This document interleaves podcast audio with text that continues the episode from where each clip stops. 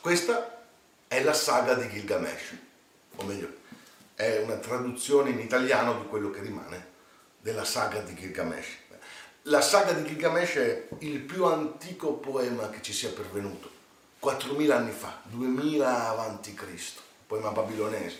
Beh, io sono contento che la saga di Gilgamesh abbia attraversato quattro millenni per arrivare fino a noi, perché nella saga di Gilgamesh troviamo molte cose mirabili, eh, piene di interesse.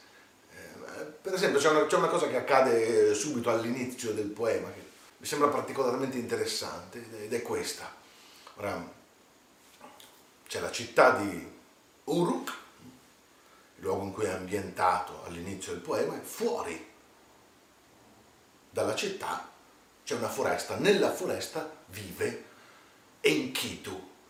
Chi è Enkidu? Cosa è Enkidu? Enkidu è un uomo che vive nella condizione animale, cioè mangia e beve assieme agli animali i frutti della terra, l'erba, beve l'acqua corrente di corsi.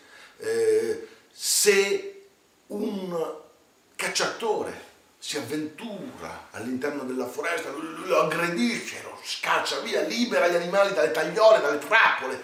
Cioè è un uomo che si sente più animale che uomo. Ora, gli abitanti di Uruk, la città, sono impauriti, si sentono minacciati da questa presenza e tentano di neutralizzarla. Dicono, la... neutralizziamo Enkidu. Come fanno a neutralizzarlo? Lo civilizziamo. Come fanno a civilizzarlo? Molto semplice. Gli mandano Shamhat. Shamhat è la sacerdotessa di Ishtar. Ishtar è la dea babilonese della bellezza e dell'amore. Shamhat entra nottetempo nella foresta, trova Enkidu, si spoglia di fronte a lui, lo seduce e, dice l'antico poema babilonese, Enkidu e Shamhat giacciono assieme sei giorni e sette notti. Dopo sei giorni e sette notti che è giaciuto come Shamhat, Enkidu è un po' stanchino, ma accade un prodigio. Accade che gli animali non lo riconoscono più come uno di loro, alla sua vista scappano via, fuggono, intimoriti come se lui fosse un cacciatore.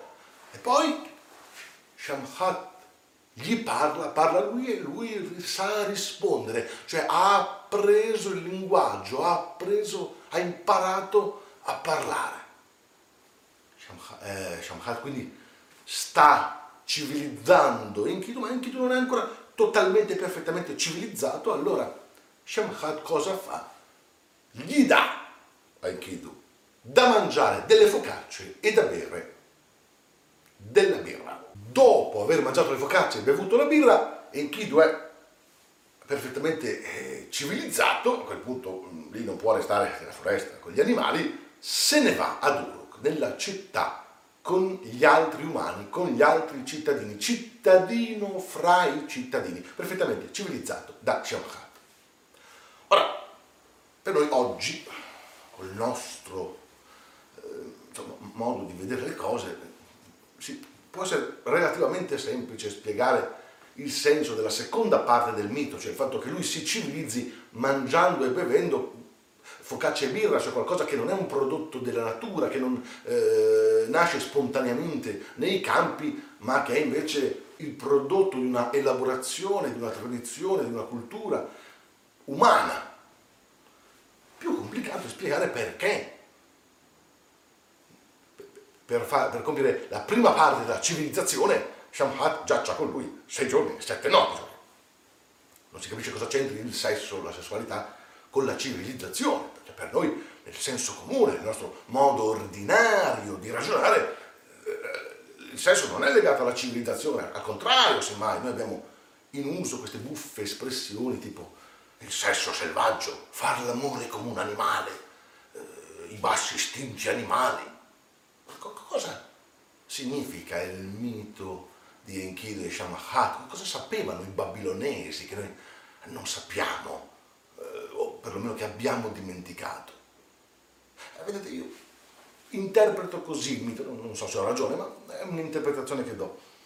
Io penso che i babilonesi intendessero ancora qualcosa che noi forse non capiamo più eh, in modo così chiaro, e cioè quello che Desmond Morris, grande etologo, dice nel suo saggio La scimmia nuda, in cui parla dell'uomo, la scimmia nuda, uno studio zoologico sull'animale uomo, cioè dice Desmond Morris, ma è l'uomo l'animale sessuale, cioè è nell'uomo che la sessualità ha, ha, ha raggiunto un'articolazione, una ricchezza che non, non ha assolutamente negli altri animali, perché gli altri animali intanto per la stragrande maggioranza devono aspettare di andare in estro, quindi se ne parla una volta l'anno, in un periodo ben preciso e definito dell'anno.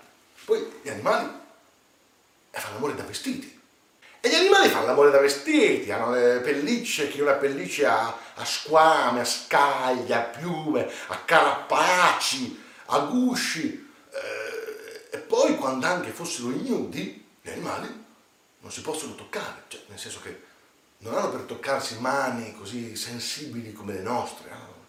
Zampe, artigli, ali, pinne, zoccoli. Quindi a me fanno ridere queste buffe espressioni di sesso selvaggio, far l'amore come un animale. Il sesso selvaggio sarebbe una volta all'anno vestiti con i guanti per infornare i biscotti.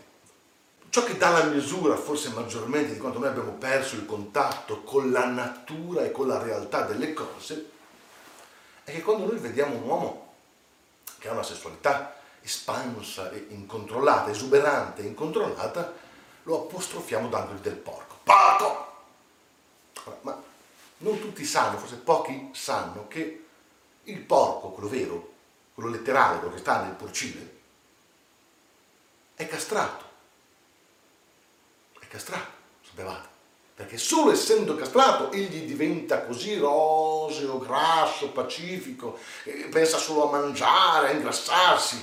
Perché se tu non lo castri il maiale, egli da adulto diventa verro, che è un animale un po', un po' diverso, nerboruto, nervoso, sfiancato, col tempo gli si allungano le zanne, voi dite, ma cos'è, un cinghiale?